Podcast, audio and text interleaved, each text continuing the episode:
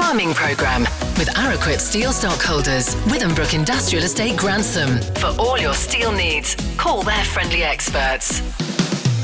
If you love good food but struggle to find the time and inclination for complicated recipes, we may have the answer. I don't have lots of time to prepare meals, but I do like to eat good food. It's good, wholesome food that everyone will enjoy. Farmers Weekly Farming Champion finalist, food producer, farmer's wife, and now cookbook author Millie Fife joins us today.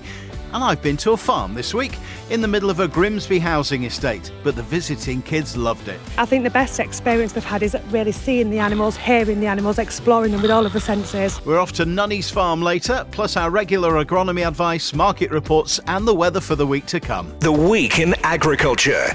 This is the Farming Programme with Steve Orchard. Hello, hope you've had a good, if cold, week. Christmas just one week away then, which means today it's one of our local festive highlights the Louth Christmas Charity Tractor Road Run. Organiser Taryn Lee is with us. It's always a great sight to see the Louth Christmas Charity Tractor Road Run, Taryn, and it's all in a good cause. Just tell us where the money goes to. So the money raised this year is going to the Lincolnshire Rural Support Network. They're a great bunch of people and they do a lot for the Lincolnshire community. And they are great friends of the farming programme at Lincs FM as well. So, yes, you're absolutely right. They do a brilliant job. Are all the tractors going to be dressed up for Christmas again? Yes, they are. We've also got a best dressed driver and a best dressed tractor. Mr. Dyson from Dyson Farming's kindly donated a brand new vacuum cleaner for the best dressed tractor. So there's quite a bit of competition going on between the drivers who's going to make the best dressed tractor. How many have we got taking part? Do you know yet? So at the moment, we're at 98 tractors booked on so far. What time are you setting off and what's the route? So we're leaving Louth Cattle Market at 5.30 and then we're going out towards Legbourne, South Reston, Manby, Covenham, North Thoresby, back down the A16 through the villages, back into Louth and then there's a route round Louth. But uh, there is a picture of the map on our Facebook page, plus a live Facebook stream as well. And are spectators allowed to sort of watch along the route? Yes, definitely. The more spectators, the better. Can drivers with their tractors still enter? And where do we go for more information, Taryn?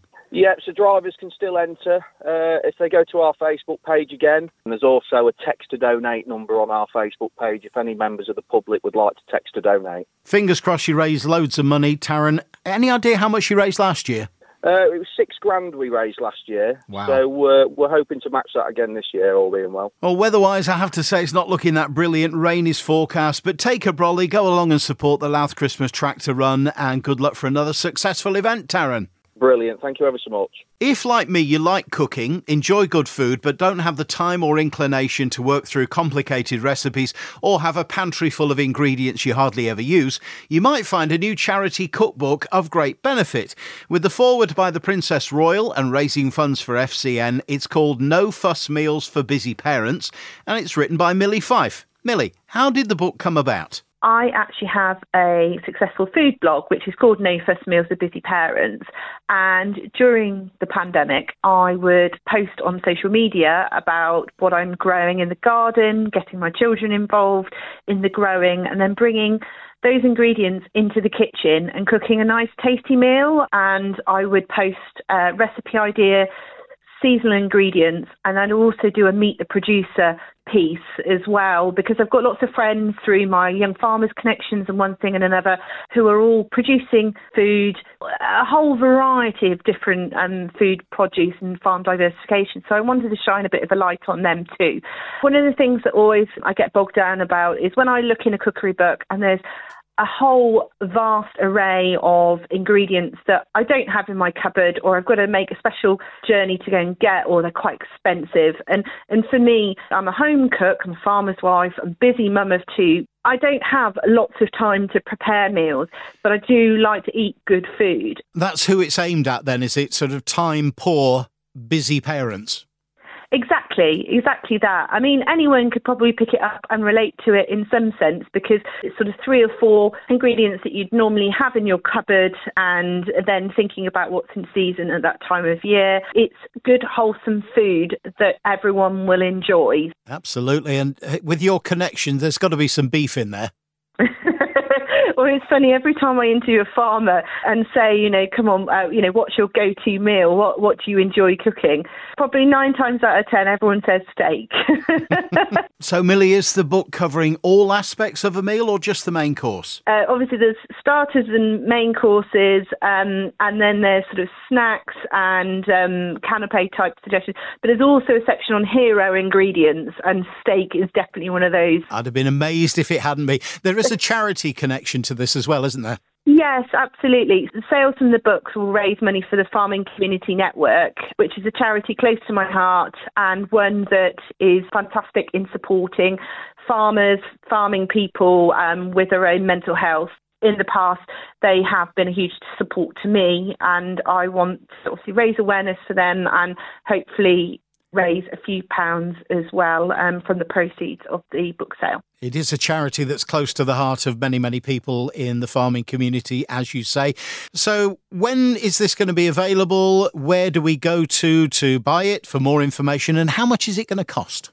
It's available on Amazon now as an ebook. Um, so if you Google "No Fuss Meals for Busy Parents," it is four ninety five, and as I said, the proceeds will go to Farming Community Network. Well done, Millie. All success with the book, and a happy Christmas. Thank you. Merry Christmas, everybody. Thank you for your support. For the final time in 2022, it's time to head to the frosty fields with crop doctor Sean Santa Sparling.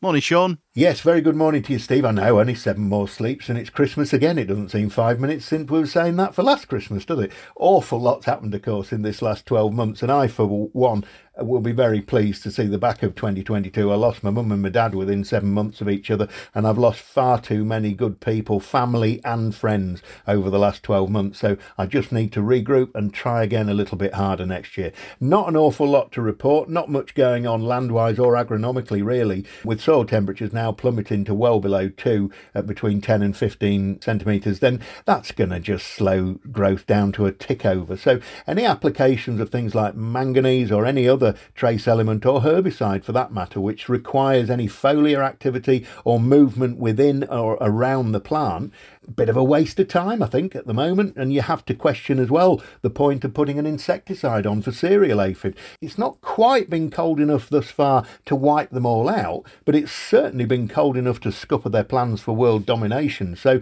any pockets of aphids which do still exist out there, they're going to wait now until things warm up in the early spring, and you'll do way more good then anyway.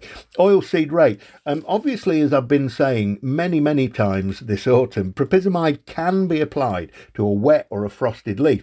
But if you're using Astrokerb, which has aminopyralid in it, try to get a dry or drying leaf and no rime, particularly if you're targeting broadleaf weeds, because the aminopyralid needs much drier and milder conditions in order to optimize broadleaf weed control. And why would you be putting Astrokerb on if you didn't need that broadleaf weed control? Very good on poppies and on some of the cranesbill species, sow thistles, mayweeds, etc.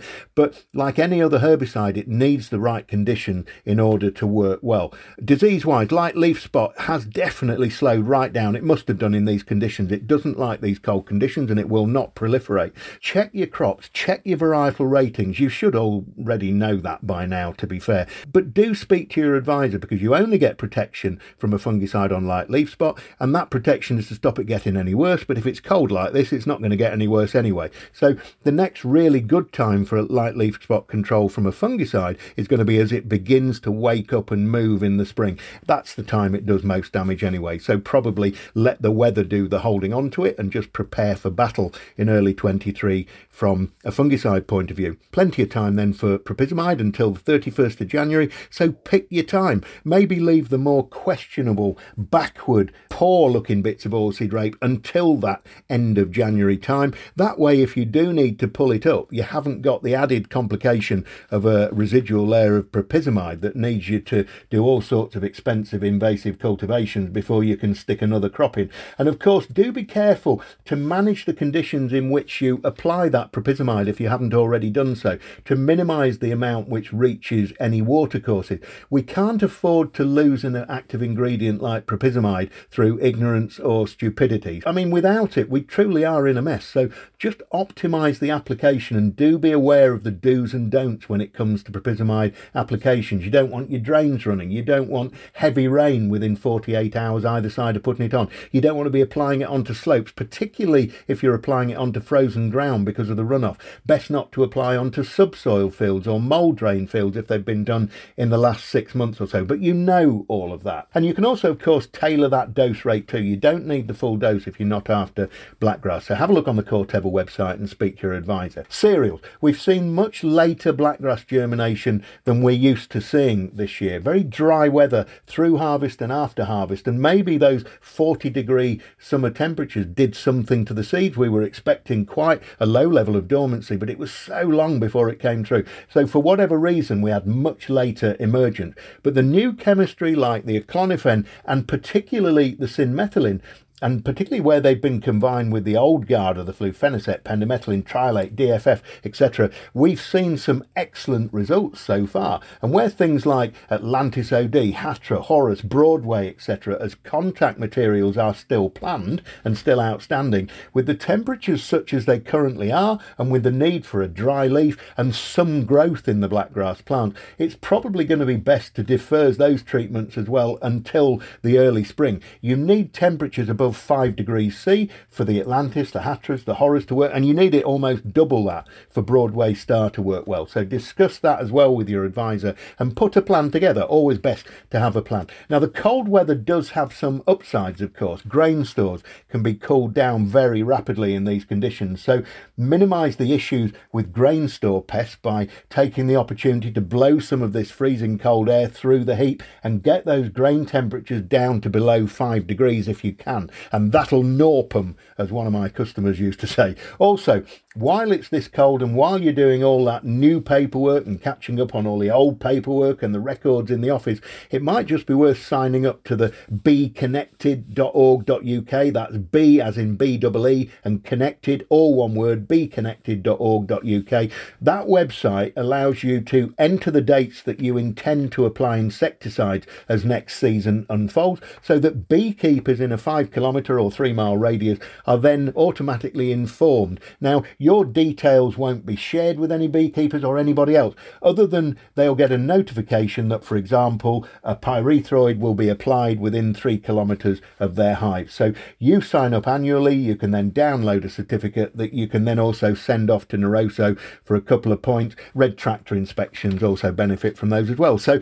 with Christmas nicely upon us now, it just falls for me to say thank you very much indeed to listening to my drivel for yet another year. I wish you all a peaceful, happy, and above all, a very healthy Christmas and a trouble free and hugely prosperous 2023. I'm going to take a couple of three weeks off now and just regroup myself and get ready for the battle which we're going to face in 2023. So, Merry Christmas and God bless us, everyone. Thanks, and a very Merry Christmas and Happy New Year to you too, Tiny Tim. The Farming Programme with our Araquip Steel Stockholders, Withambrook Industrial Estate Grantham, supplying the region for over 40 years. The other day I visited a farm. Nothing unusual in that, but this one was in the middle of a housing estate in Grimsby. It's a community farm and a shining example of how to turn disused playing fields at a former school into something really beneficial to the community, and in particular those kids who otherwise would never get to see a real farm, meet animals, and see food actually growing. It's run by Joanna and Neil Campbell. Neil, who was wearing shorts on the coldest December day in years, gave me a bit of background as to how the farm came into being originally, uh, Joanna and I have just spent 17 years in the prison service. It's an amalgamation of wanting to help children, but at, at now the root level. Um, we were getting children too late in the day. And you know it's heartbreaking locking up children. So when you say too late in the day, you mean they've already gone down the wrong road? Many of them are following family traits. Once they've started going into that it's very hard to then pull them back and rehabilitate. So we wanted to show them at a very young age that there is another route to start off with. So the point of Nunny's Farm is for many of those children that are maybe not in mainstream education or heading down the wrong route, is that we try and teach them life skills and think alternatively um, about where the path they're taking. Okay, Joanna, what do you actually offer at the farm then? Uh, so, for the majority of visitors, it's a petting farm. They'll come see the animals, have a cup of tea, and have a lovely day out. For the the other bookings that we have, like Neil's just alluded to, we have school placements where children who may be excluded come and work with us on a one to one or in a group basis, learn their curriculum in a different way outside, practical hands on skills that they can then take forward and hopefully, if that's their path, get them back into mainstream education. We also do mobile farm visits where we take the animals off site to nurseries, to care homes to visit residents there, um, fetes and school fairs and things like that, just to try and get access to the animals out to all of the community. So, what have you actually got on the farm? Probably about 75 animals now. So, the majority are farm animals cows, pigs, sheep, goats. We've got ponies and donkeys. We've got smaller animals, rabbits and guinea pigs, chickens, ducks, turkeys, quails. We also have three alpacas, which the majority think are llamas when they turn up, but they are actually alpacas.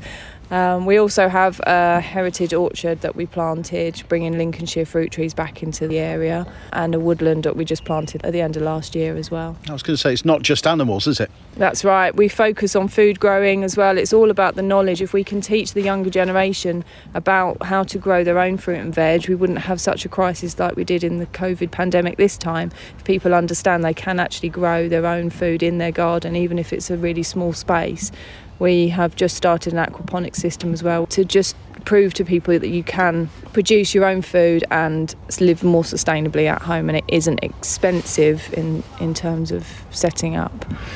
Talking about money, Neil, this must cost a fair bit to run. How is it all funded? Um, it's, at the moment, it's all admissions. Uh, Joan and I self-funded it to, in the setup. We had a couple of grants, but mainly now it is purely entrance fees. It's uh, we have a few other schemes um, with a, things like adoptions. We have a couple of sponsorships, so some great support from some many companies, uh, JD Pint and uh, Doc's Beers to name a couple. But yeah, mostly it is footfall, paying to come through the doors. Yeah, you know grants or anything like that to help you out? No, um, we slip through the net on many because the farm is the whole project, and unfortunately there isn't many grants out there for such such ventures. So yeah, it is purely footfall. Kaylee Scott from Cambridge Park Academy in Grimsby, you're here with the children on a visit. Despite the cold, they seem to be having a great time. What do they get out of it? Yeah, they've all had a wonderful time. I think the best experience they've had is really seeing the animals, hearing the animals, exploring them with all of the senses, getting to um, explore the smells, the feels, the touches, the tastes. It's an absolute wonderful experience for them all. Yeah, it's wonderful. It's a brilliant learning and development opportunity for them, isn't it? It is, yes. Um, it's very difficult to explain to a child that the hairs on a pig used to be used in the old days in a hairbrush if they're not allowed to get near a pig and feel how coarse that hair is and that's why all our animals are pets. They stay here for life. They socialise. We train them. The majority of them can walk on the lead. Because of that, the children can get up close and touch them and feel them, feel what the horns are like, feel what their hooves are like, and not be in fear of the animal. Okay. And what do you see of the future for Nunny's Farm? Well, we just see it as expanding. Um, we are looking at setting up our own nursery school opening next year. So we'll even get even younger children getting come through the come through the doors. Um, we'd like to even progress onto maybe a primary school level if we could and become our own resource that kind of way. Uh, we just want to make it bigger. We need to make it more established. Um, but yeah, we're here to stay. Lovely. Thank you both. Thank you. Thank you very much. Thanks very much. It's an interesting, educational, but fun place to visit. Lovely bunch of people, too. Continued success to Joanna and Neil at Nunny's Farm in Grimsby. If you want to know more, visit nunniesfarmcic.org. Next time I go, I'll pick a warmer day, though. I was shivering just looking at Neil in his shorts. To the markets now, starting with livestock from Louth's auctioneer Oliver Chapman. Morning, Oliver. Good morning, Steve. Another weekly roundup from here at Louth for Monday, the 12th of December which sees 17 clean cattle to top with the steers at 254 pence per kilo or 1495 pounds for CA Mottram and Sons, while the heifers top at 271 pence per kilo and gross 1584 pounds for F Wallace and Sons. Moving on to the cool cattle, which top at 119 pence per kilo or 924 pounds for SA and VJ Elwis. That wraps the cattle up and moving on to the sheep. More lambs on offer to SQQ at 243.25 pence per kilo with an all-in average of 241.48 pence per kilo. Both the top pence per kilo and pounds per head go to H. Smith and Sons of Theddlethorpe at £148 per head or 300 pence per kilo. A similar number of cull ewes forward to all in average £92.19, pence, with not just the same quality as last week, to top for AW Foreman at £125. Finally, just a handful of store lambs on offer, all in average £69.56, pence, to top for M. Brereton at £88. Huge thank you to everyone that's been and supported this week. Prime and cool cattle and prime and cool sheep are needed for tomorrow's market, with buyers looking to uh, continue stocking up for Christmas. So please do not hesitate to contact me. This is Oliver Chapman for Masons and Louth Market, and thank you. And the Grain Market Review with Openfield's, Kit Dickinson. Morning, Kit. Well, good morning, Steve. The USDA December report contained no real surprises, with production cuts in Canada and Argentina, partly offset by the increase in Australia, all of which were right in line with expectations. But the big surprise was leaving Russia at unchanged at 91 million metric tonnes, and also India were record high domestic prices, says the USDA crop is wrong. Global recession fears continue to create headwinds for commodities, with every piece of data scrutinised. The US Federal Reserve CPI figures came in better than expected this week, which was initially seen as positive positive for the markets, but to see prices fall once more, prompting one analyst to write, Even good news is bad news, which appears to be the market mentality at present. The Fed raised interest rates by 0.5%, which was below the recent 0.75% hike, but warned against thoughts that inflation is softening to keep the market on its toes. DEFRA released their UK 2022-23 wheat production number today at 15.5 million, based on the area of 1.8 million hectares and an average yield of 8.6 tonne a hectare. The UK have had an exportable surplus to dispose of, however, that will depend on largely the ethanol usage and animal feed usage, which at present are both debatable. The UK surplus does not dictate the market direction in the grand scheme of things, but it currently works into Ireland and the Netherlands, so will remain competitively priced. Looking at barley this week, UK malting barley values have fallen by £25 per tonne in the last month. In the last week, several farmers have decided to sell out their remaining stock of malting, choosing to accept the monthly carries on offer up to June. There are a couple of reasons for this. Firstly, nearly all of them have made good, high priced malting sales already, so by selling the last 15 to 25% at today's price, it gives them a record average price for the whole crop. Next, with feed barley having no export at the moment and malting premiums looking good, the UK has potentially a bigger surplus of feed to liquidate. As feed comes under pressure, malting will follow and it will go down. So, at least we are taking a good malting barley premium now, albeit over a poor feed price. It is better than waiting for a double whammy of the malting premium to be eroded as the maltsters finally stop buying when we get their 2022 crop covered. Looking at oilseed rape this week, domestic rapeseed prices are lower again following Matif rapeseed, along with a lack of demand and consumers having to liquidate cover into the new year. DEFRA have released their final estimate for 2022 UK crop numbers, raising oilseed rape production by 39% to 1.4 million tonnes. This was driven by an 18% increase in the area and a 17% increase in yield. World rapeseed production for 2022-23 is expected to be up sharply to a record high, as almost all rapeseed producing countries have increased their production. Additionally, Strategy Grain have reported expectations of the world soybean balance to be significantly higher for 22-23. They believe that compared to current prices, there is still downward potential related to heavy rapeseed and soybean environments. So looking at prices this week, feed wheat for January 220 to 225, March 223 to 233, and May 225 to 235. November new crop 210 to 220, and milling wheat premiums are circa 55 to 60 pounds. Barley January 200 to 210, March 205 to 215, May 210 to 220, and November new crop 180 to 190 pounds. For malting barley premiums, please do speak to your local farm business manager.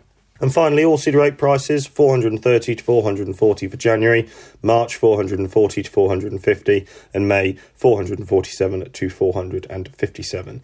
And November new crop and indicative price is 440 to 450 pounds.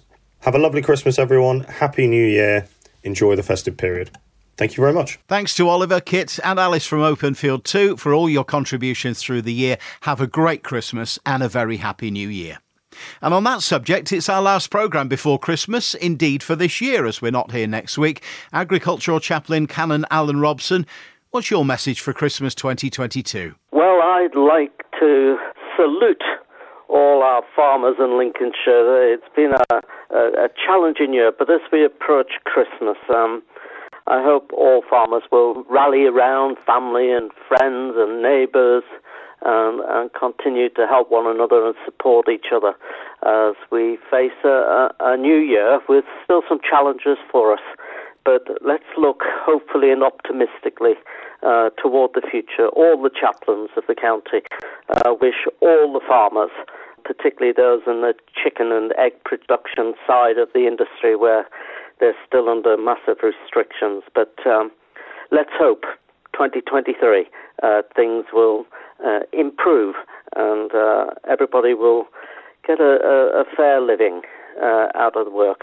Many thanks, Alan. We'll talk more on the 1st of January when we return. The Farming Programme. Five day forecast. So, how does it look? Will we have a white Christmas? Well, there is a good chance, actually. At the moment, it's forecast cold enough, and there's precipitation of some sort likely on the big day, too. We'll see. It's still a week away.